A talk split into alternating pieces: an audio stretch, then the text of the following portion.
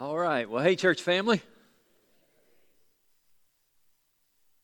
How many people have gone to the uh, New Ingalls in Powdersville? All right.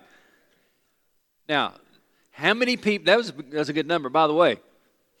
Just be proud of you, Pastor. I took my wife there for dinner on Friday night. Date night, that's right. Chopsticks. At Powdersville Ingalls. And I saw some of you there too. It's pretty good. Now, here's the other question. Uh, one more time. How many have been to Ingalls, to the New Ingalls? Raise your hand. That, that's more than half, I, I think. Now, here's how many have told somebody about the New Ingalls? Raise your hand. Yeah, a lot of you. How many? Don't answer this. How many of you how many of you have told anyone about your church lately? Oh, good. I said don't answer, but you did anyway. That's good. Oh, you blessed me. I appreciate that. How many of you told have you told anybody about Jesus lately? Not as many, but some. Not as many, but some.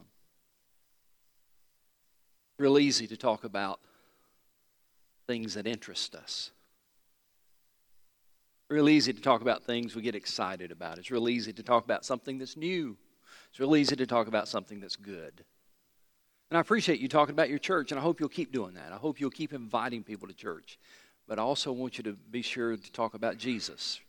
Let me just remind you that we have on our back wall back there, it says three sixty-five, and our goal is that this year we'll have three hundred sixty-five gospel conversations um, as a church family in, in a year. We ought to be able to do that. I, I, I looked at it today, but I'll be honest with you, I don't remember what the number was. But uh, we're doing well, but, but we need to stay after it. So if you have a gospel conversation this week, do you know what you need to do to let us know about it? Text Chris, Chris Matters. Text Chris Matters and say, well, what's his phone number? He'll give it to you if you see him after church.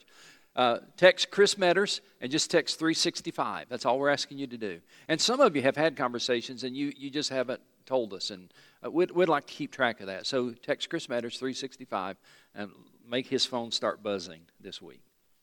All right? Okay, so last week we talked about what? Do you remember? You got your notes? You, can you recall what we discussed? Listen and learn. Yeah, we talked about listening and learning. Proverbs eighteen thirteen says, and I love this verse, it says, he who answers before listening, that is his folly and his shame. Yeah, and we talked about, you know, trying to talk to somebody, and they answer before listening. They say, I know, I know, I know, I know. And you're trying to talk to that teenager, and he keeps saying, I know, I know, I know. And you know he doesn't know. But he thinks he knows more than you know. Or you're trying to talk to your husband, or you're trying to talk to your wife. You're trying to communicate something important. You're trying to communicate something that will guard their life. And they're like, I know, I know, I know, I know, I know. So we talked last week about listening, the wisdom of listening and learning. Tonight, here's what we're going to talk about in this final study. And Wednesday night will be the final Andy Stanley study. We're bringing it to a close here this week. But here's what we're going to talk about tonight. Watch your mouth. Ever said that to somebody? You probably said it to maybe your teenage son. Watch your mouth, young man. Or maybe your teenage daughter. Watch your mouth, young lady. Now, before you decide that this study is not very applicable, isn't it true that some of your deepest regret is co- is connected to something you said to someone? If you're honest, I, I bet a lot of you say, yeah. Deepest regret is is connected to something I said. I, you, you were tired and you snapped at your little daughter and crushed her spirit. Or you were angry and you said something to your wife or your husband that was very hurtful and vindictive.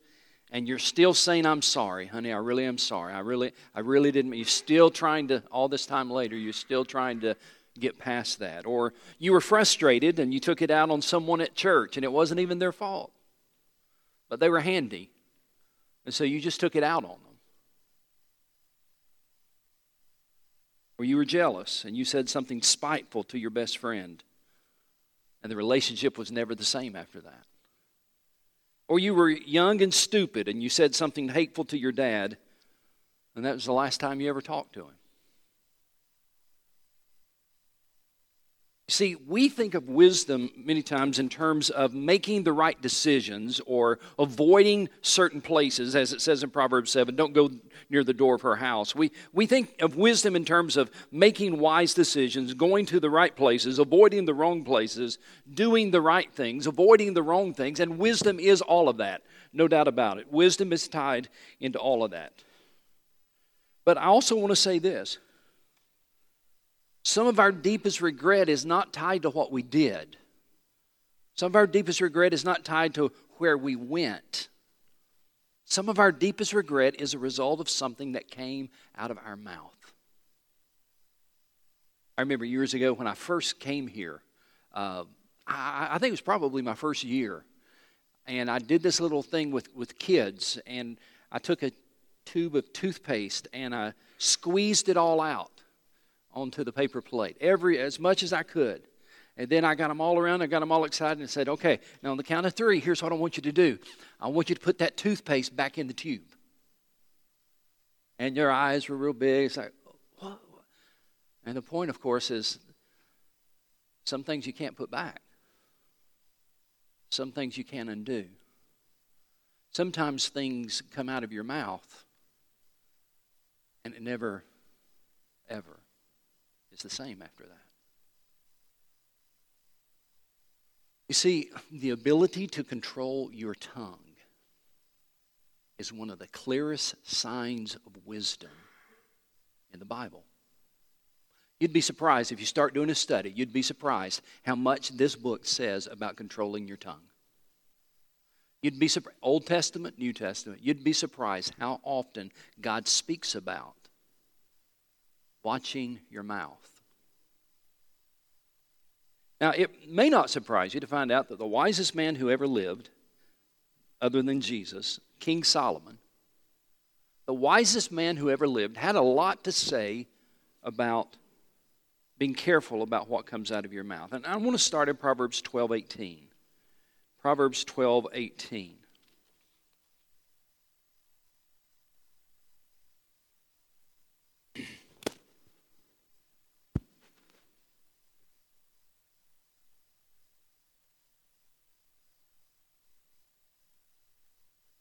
Now, before we get into this, before we start reading it, would you just join me as we pray? I just want to pause here. Every head bowed, every eye closed. Do you, do you know someone that's lost that we could pray for? We're trying to think like a missionary and live like a missionary. And, you know, missionaries pray for lost people. Do you, do you know any lost people? Do, do you know somebody that... Maybe it's a neighbor, maybe somebody in your family, maybe somebody you work with, maybe it's somebody re- you're related to. But but is there somebody in your circles of, of influence there that you know and they don't know the Lord? If if so, and tonight you're join you're going to corporately join us in prayer. I'm not saying you want to pray out loud, but, but if you say, hey, Pastor, I'm praying for somebody who's lost tonight, with everybody's head bowed, just raise your hand. All right, so many of you, so many of you. Some of you may say, you know, Pastor, I... I don't know any lost people. My circle of friends is just church people, and I, I don't know any lost people. So would you make it your prayer that that would change? Would you make it your prayer that you would find some lost people, that you would meet somebody who's lost? Just, just seriously, make that a prayer concern. Right now, I'm just going to ask you to pray for those people by name that you know who need the Lord.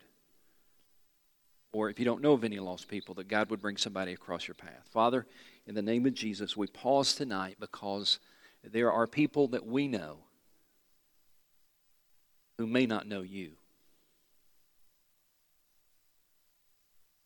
We understand that there is one mediator between God and man, the, the man Christ Jesus, and we want them to know him too. So we pray together that you'd orchestrate the events and the circumstances to bring them to an awareness of their lostness, to bring in their life a desire for more than what they've got right now. I pray they would not be satisfied with the things of this world. And I pray that they'll begin to think about the things of eternity. And I pray, Lord, as we think about that, that individual or those people by name, I pray you'd open up opportunities for us to share. Open the door, open their heart, and open our mouth. May we just gently, graciously, willingly tell them good news about Jesus, what he offers.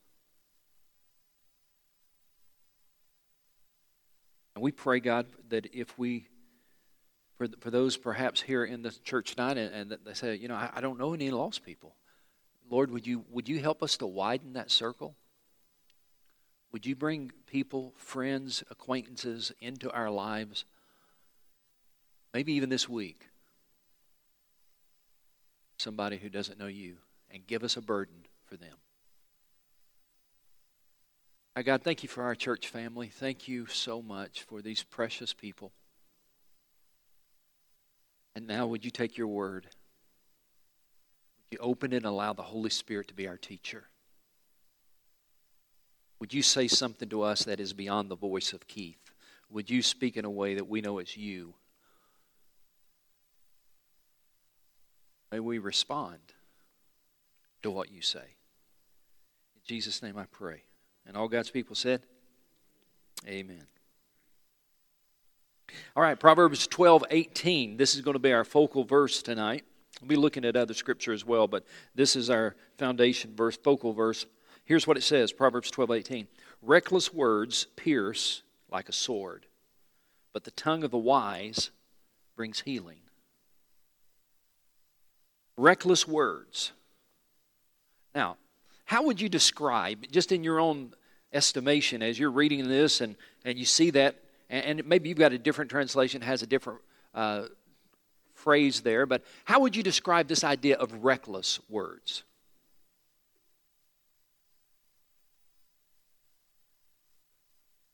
Things said in anger. That's good. What else? Speaking without thinking. That's good. Speaking without thinking. Reckless words. Did anybody have a different translation? What does it say besides reckless words? Rash words? Rash words? Okay. The Hebrew word here is the, is the word batah, and it means to speak thoughtlessly. That's literally the, the idea, to think, uh, to speak thoughtlessly. In other words, if you've ever done this, you don't have to raise your hand, but it mean, basically it means just to let it fly. You know, you just kind of let it fly. You speak rashly, you speak uh, carelessly, you speak recklessly. Uh, you're thinking without thought. And I think that's what you said, wasn't it? That's what you said? You're, you're thinking without, or you're speaking without thinking. And we've all done that. And more than likely, we've all been on the receiving end of that as well, haven't we? Now, look at the text, Proverbs twelve eighteen. What do reckless words do? Pierce. Reckless words pierce. The idea here is that reckless words cut. Reckless words hurt. If you let some wrong word spill out, you can do some terrible damage. The, the things that you say can cause someone to quit trying. Reckless words pierce like a sword. The, the things you say can cause someone to quit trying. The things you say can wound someone for life. The things you say can turn a friend into an enemy. The things you say can end a marriage. The things you say can reverberate in somebody's head for decades. You'll never be any good. You're worthless. You'll never accomplish anything. The things you say, reckless words, can pierce like a sword. And the pain can last a lifetime. Now, I don't know if you've said this. I've heard people say this. Somebody, sometimes people will say something like this, well, I'm just not one of those people who's going to let somebody run all over me. I'll tell you what, I, I'm going to tell you what I think, and if you don't like it, it's tough. Can I tell you the problem with that statement? It's not biblical. Can I tell you the problem with that statement? It's fleshly. Can I tell you the problem with that statement? It's full of pride.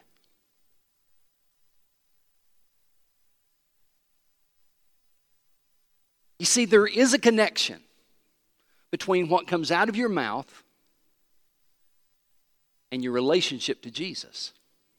Or at least there should be. There should be a connection between what comes out of your mouth and your relationship to Jesus. Because he didn't just buy everything except your mouth. He purchased all of you. So there, there should be this connection. You don't have the permission to say, well, I'm going to say what I want to say. If you don't like it, that's stuff. And I'm not going to let anybody run over me. And I'm going to speak what I think. And I want to tell you something. You're not living like Jesus when you say that. Now, you can get mad at me. That's okay. I'm going to still love you. But, but before you get mad at me, would you go with me in Scripture to James chapter one? James chapter one.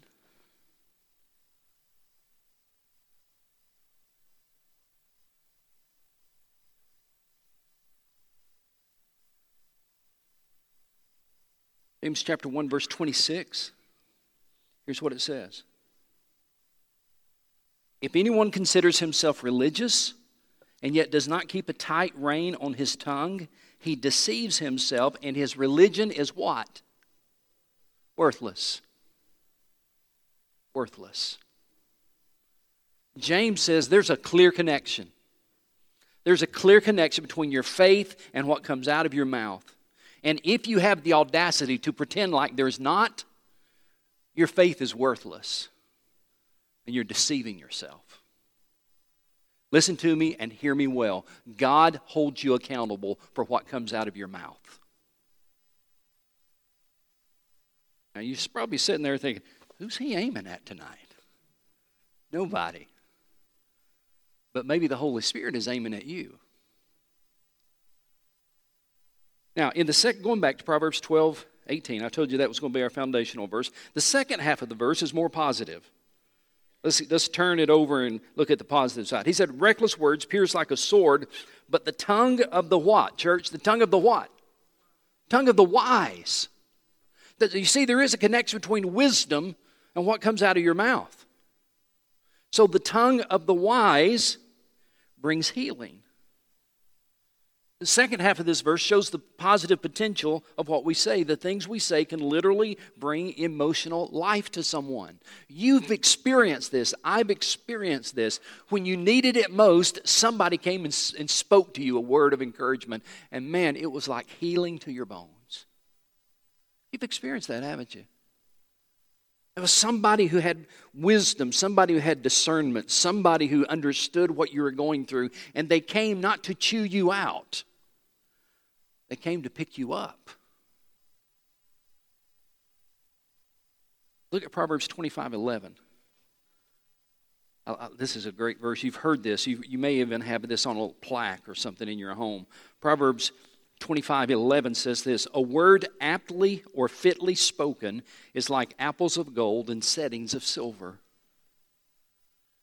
Now, here's the reason that's an interesting verse. It doesn't just say a word spoken, but it says a word aptly spoken or fittingly spoken. And, and when you study it, it has the idea that it not only is it the right word, but it's at the right time. That somebody said the right thing at the right time. It was just when you needed it most. It was aptly spoken. It was fittingly spoken. It, it, it was a timely word for you. It was a timely word of encouragement. It was a timely positive encounter. And, and the Bible says that the right words at the right time are valuable, like gold and silver. And you need it. I just wonder if somebody might have an illustration of that. Uh, you know, not taking too long, but but do you have an illustration of of somebody spoke words of encouragement to you at just the right time. Anybody got one of those?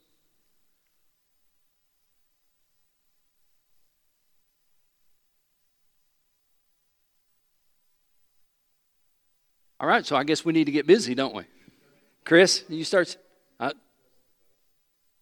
yeah, yeah. It, uh, that, yeah, yeah. Uh, share that, and then, Chris, I'm going to come to you. Go ahead. Turn around, yeah.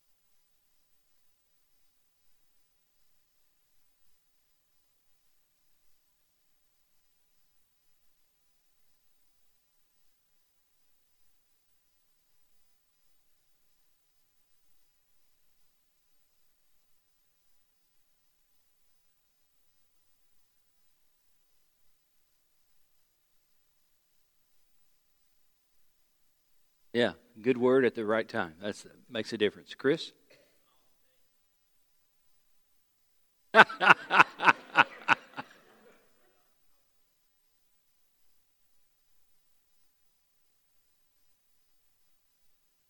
yeah.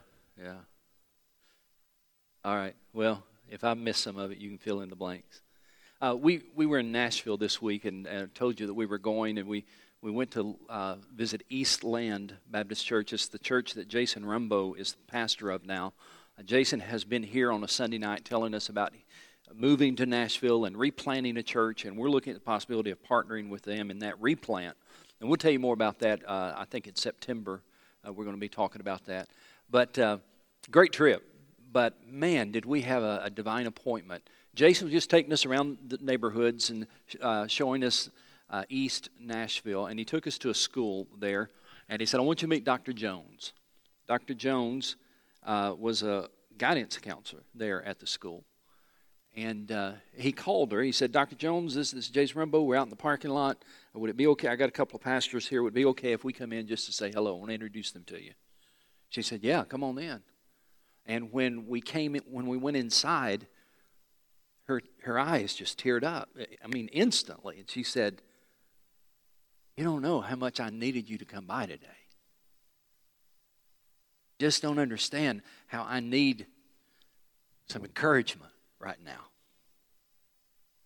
There was there was a, a sign on on the in the lobby area that I, I, I recently. Let me turn this thing off. It's beeping. There was a sign on the lobby that I recently found out, Chris. Uh, yesterday, I, I was reading that. Seven or eight different states have passed a law that, that it's permissible to post "In God We Trust" on school property. So Tennessee apparently is one of those one of those uh, states. And so when you go into the lobby, there's this sign "In God We Trust" posted there. Well, when she saw it, Doctor Jones is is uh, expressive in her faith, and when she saw it, well, praise God, glory, hallelujah. And well, the principal didn't like that. Principal was very, I think, offended by that. There was tension in the office. And, and we came and just spoke words of encouragement, prayed with her, and, and tried to speak words of encouragement. Good illustration of what this text is saying. That the words that we use have the ability to give life to somebody. Because when we left, she had a smile on her face. When we left, she had a different perspective. When we left, she was ready to face what she had to face that day. Now, what changed? It's the words that were life to her. Okay, now I'm about to get I'm about to get um, personal. What if? Just just humor me. What if God hears what we say and responds to it? What if God's listening when you spout off, tell people what you really think? Hmm. I mean, maybe I, I could do it this way. What if for the entire today, tomorrow, you pretend that every word you speak is captured on hidden camera, and we're going to put it on the big screen next Sunday? Yeah, would you be probably a little more careful in what you said and how you said it? Would you be a little bit more careful in expressing yourself, because that's your right to express your... I, I think you would. I think I would too. But here's the question again. What if God hears what we say and responds to it? What if God hears what we say and holds us accountable? We're going to come back to Proverbs, but right now we're going to run quickly to Numbers. Go to the left, Numbers chapter twelve. Numbers chapter twelve.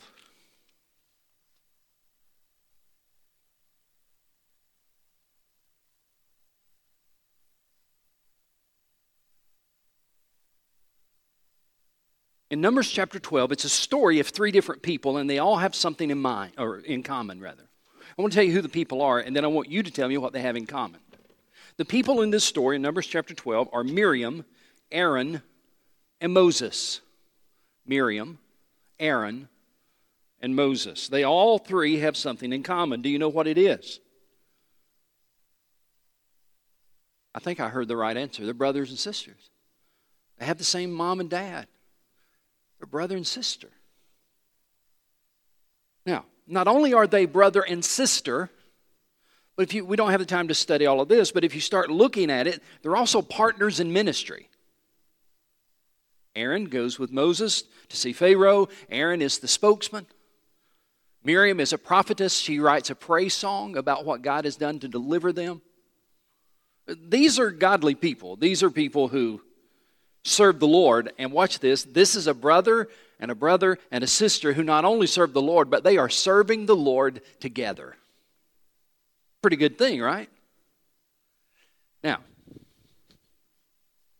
let's see what happens in Numbers uh, chapter twelve. Miriam and Aaron began to talk against Moses because of his Cushite wife, for he had, he had married a Cushite. So Miriam and Aaron, they don't like what Moses has done. So everybody look up here, I'll show you what they're doing. They, they, they're just going on. They're just talking about it. They, they're just talking about he, he should know better than that. He, he could have done better than that. I don't like her. I never have liked her. And they just keep going on and on and on and on. And then it gets a little more personal. Starts out, he never should have married that woman.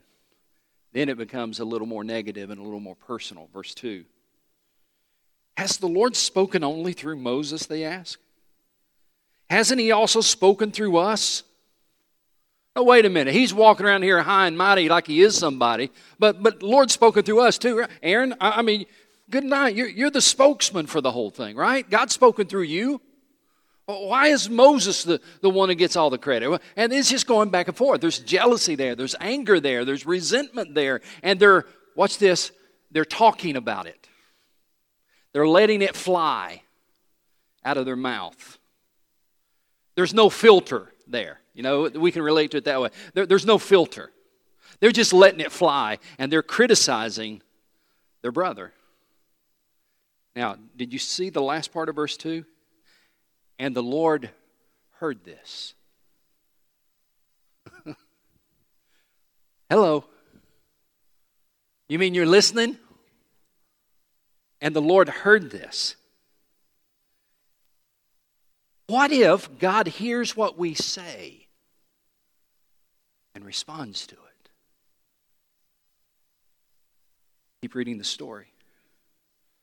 Now Moses was Moses was a very humble man, more humble than anyone else on the face of the earth. At once, the Lord said to Moses, Aaron and Miriam, I'm sorry, at once the Lord said to Moses, Aaron, and Miriam, come out to the tent of meeting, all three of you. So the three of them came out, and then the Lord came down in a pillar of cloud, and he stood at the entrance of the tent and summoned Aaron and Miriam. When both of them stepped forward, he said, listen to my words. I like that. I've been listening to your words. Now listen to my words. When a prophet of the Lord is among you, I reveal myself to him in visions. I speak to him in dreams. But this is not true of my servant Moses. He is faithful in all my in all my house. With him I speak face to face, clearly and not in riddles. He sees the form of the Lord. Why then were you not afraid, watch this, to speak against my servant Moses? Why was it that you were not afraid then to speak against Moses? Why was it that you felt the liberty just to let it fly? Why was it you felt the liberty to just to say what you wanted to say? Why was it you felt like you had the freedom just to speak your mind against Moses? Verse nine. The anger of the Lord burned against them, and he left them. Pretty scary verse. When the cloud lifted from the tent, there stood Miriam, leprous, like snow. Aaron turned toward her and saw that she had leprosy, and he said to Moses, please, my Lord, do, do not hold against us the sin we have so foolishly committed. Do not let her be like a stillborn infant coming from its mother's womb, with its flesh half eaten away. So Moses cried out to the Lord, oh God, please heal her. The Lord replied to Moses, if her father had spit in her face, would she not have been in disgrace for seven days? Confine her outside the camp for seven days, and after that she can be brought back. So Miriam was confined outside the camp for seven days, and the people did not move on until she was brought back. And after that, the people left Hazeroth and encamped in the desert of Paran. Question, why was just Miriam?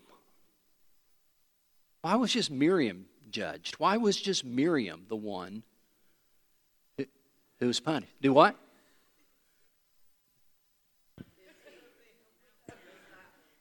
But he's he's finally right. She started it. She was the instigator, apparently.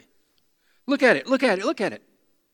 It says Miriam and Aaron began talking, uh, began to talk against Moses, but, but it, it seems to imply, guess who, who lit the fire? Miriam. What if, what if God actually hears what we say and responds to it? I think that's why in the book of Proverbs we have so much written about being careful about what we say and how we say it. Uh, let's go back to Proverbs now. That, that's just an illustration. I want to show you what the Proverbs say. We'll start looking at many different Proverbs. Proverbs thirteen three. This is probably my favorite verse regarding our speech, or at least the, the first half of it. You'll see what I'm talking about. Proverbs thirteen three says this, he who guards his lips guards his life. I love that. He who guards his lips guards his life. I mean, we, we could just summarize the whole thing tonight with that one statement. He who guards his lips guards his life. What did you learn about tonight in church? He who guards his lip guards his life. Let that sink in, and it'll change the way you speak tomorrow. He who guards his lips guards his life.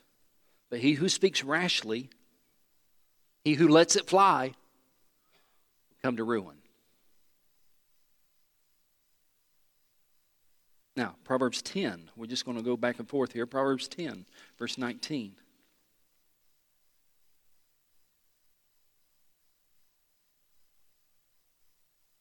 When words are many, sin is not absent, But he who holds his tongue is what? Wise. You might want to underline that one. He who holds his tongue is wise. Can I say to you, just because you think it doesn't mean you have to say it.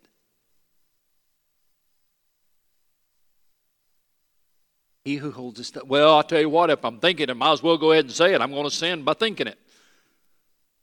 Well, I don't know, but here, here, right here it says, he who holds his tongue is wise. Sometimes it's best not to say anything. You, your mama told you that years ago. If you don't have any, anything good to say, right. She got that out of Scripture, by the way. Proverbs eleven twelve. A man who lacks judgment derides his neighbor, speaks against his neighbor, says what he wants to say.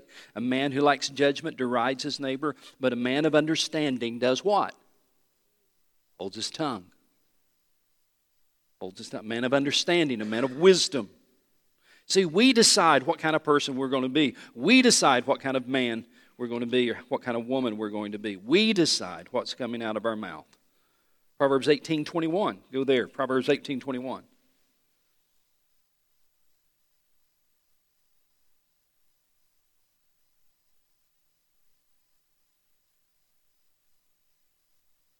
Proverbs eighteen twenty-one says this, the tongue has the power of life and death, and those who love it will eat its fruit.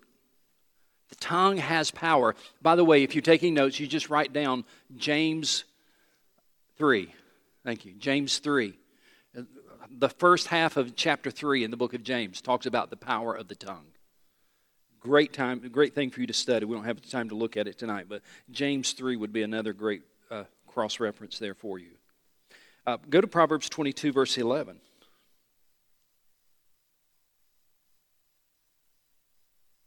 Proverbs twenty-two, verse eleven.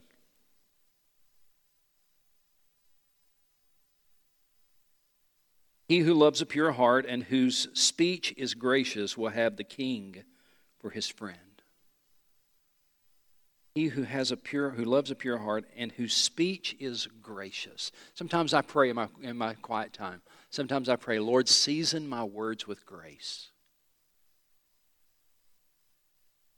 I say something to you, just kind of one of those rules in my life. I don't always follow it. I don't always remember it. But it's just one of, one of Keith's life life's rules is this.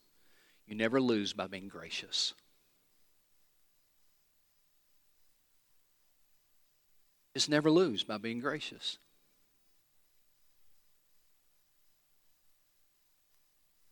And the Scripture says that as well.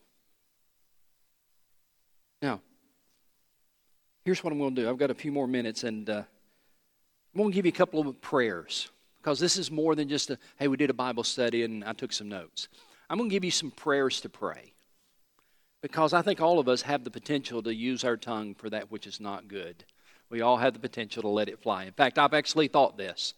I've actually thought, I'm dreading tomorrow because I know I'm going to have a, you know, devil's going to be knocking on my door, giving me a chance to let it fly.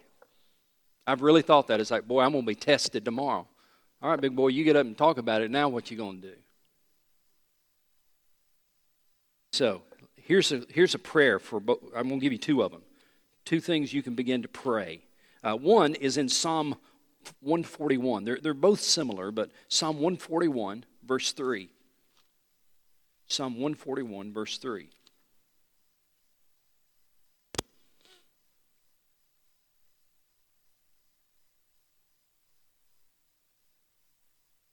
Set a guard over my mouth, O Lord. Keep watch over the door of my lips. That's a good verse for you to pray. Set a guard over my mouth, O Lord. Because you know I can't control it very well. Set a guard over my mouth, O Lord, because you know my tendency to lose my anger. Set a guard over my mouth, O Lord, because you know my critical nature. Set a guard over my mouth, O Lord, because you know how easy it is for me to let it fly. So just make that a prayer tomorrow. Set a guard over my mouth, O Lord, and keep a watch over the door of my lips. God, I need your help with this. That's what the psalmist is saying. God, I need your help with this. Now, Go to Proverbs twenty-one, uh, twenty-three. Proverbs twenty-one, twenty-three.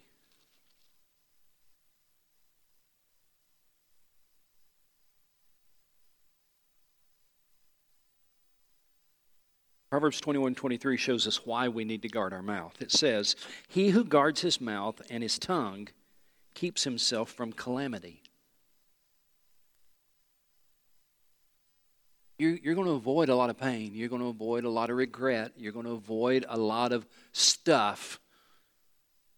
You guard your mouth. It'll keep you from calamity in your marriage. It'll keep you from calamity in your family. It'll keep you from calamity where you work. It, it, it set a guard, Lord. Keep me from, from calamity. And then the last one that I'll give you is in back in Psalms again, Psalm nineteen, another prayer. Psalm nineteen, verse fourteen.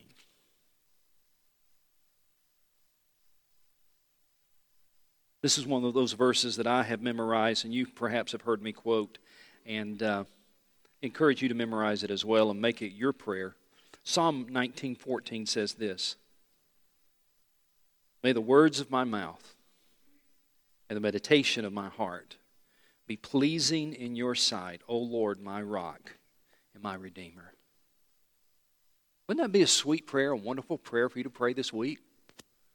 Lord, may the actual words of my mouth be pleasing in your sight. I don't want God to look down from heaven and be embarrassed by me. You know, I, I don't want God to look down from heaven and, and just like, oh, I don't know what I'm going to do with him. I'd much rather say, Lord, may the words of my mouth be pleasing in your sight. I don't want to embarrass you, Lord. I, I don't want to hurt the family. I don't want to hurt the kingdom. So may the words of my mouth and the meditation of my heart be pleasing in your sight, O Lord, my rock and my redeemer. And all God's people said, amen. Can I remind you that next Sunday night we're having the Southern Gospel Praise.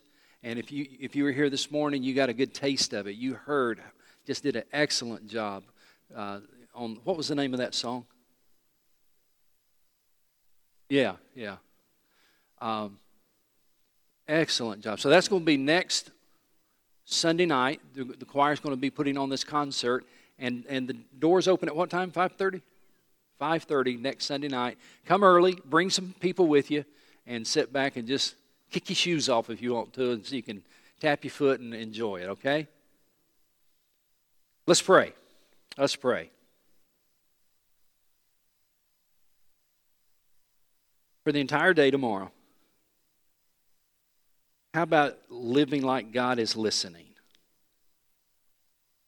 to what you say? And make this your early prayer. May the words of my mouth and the meditation of my heart be pleasing in your sight, O Lord, my rock and my redeemer. God, we do really want to please you.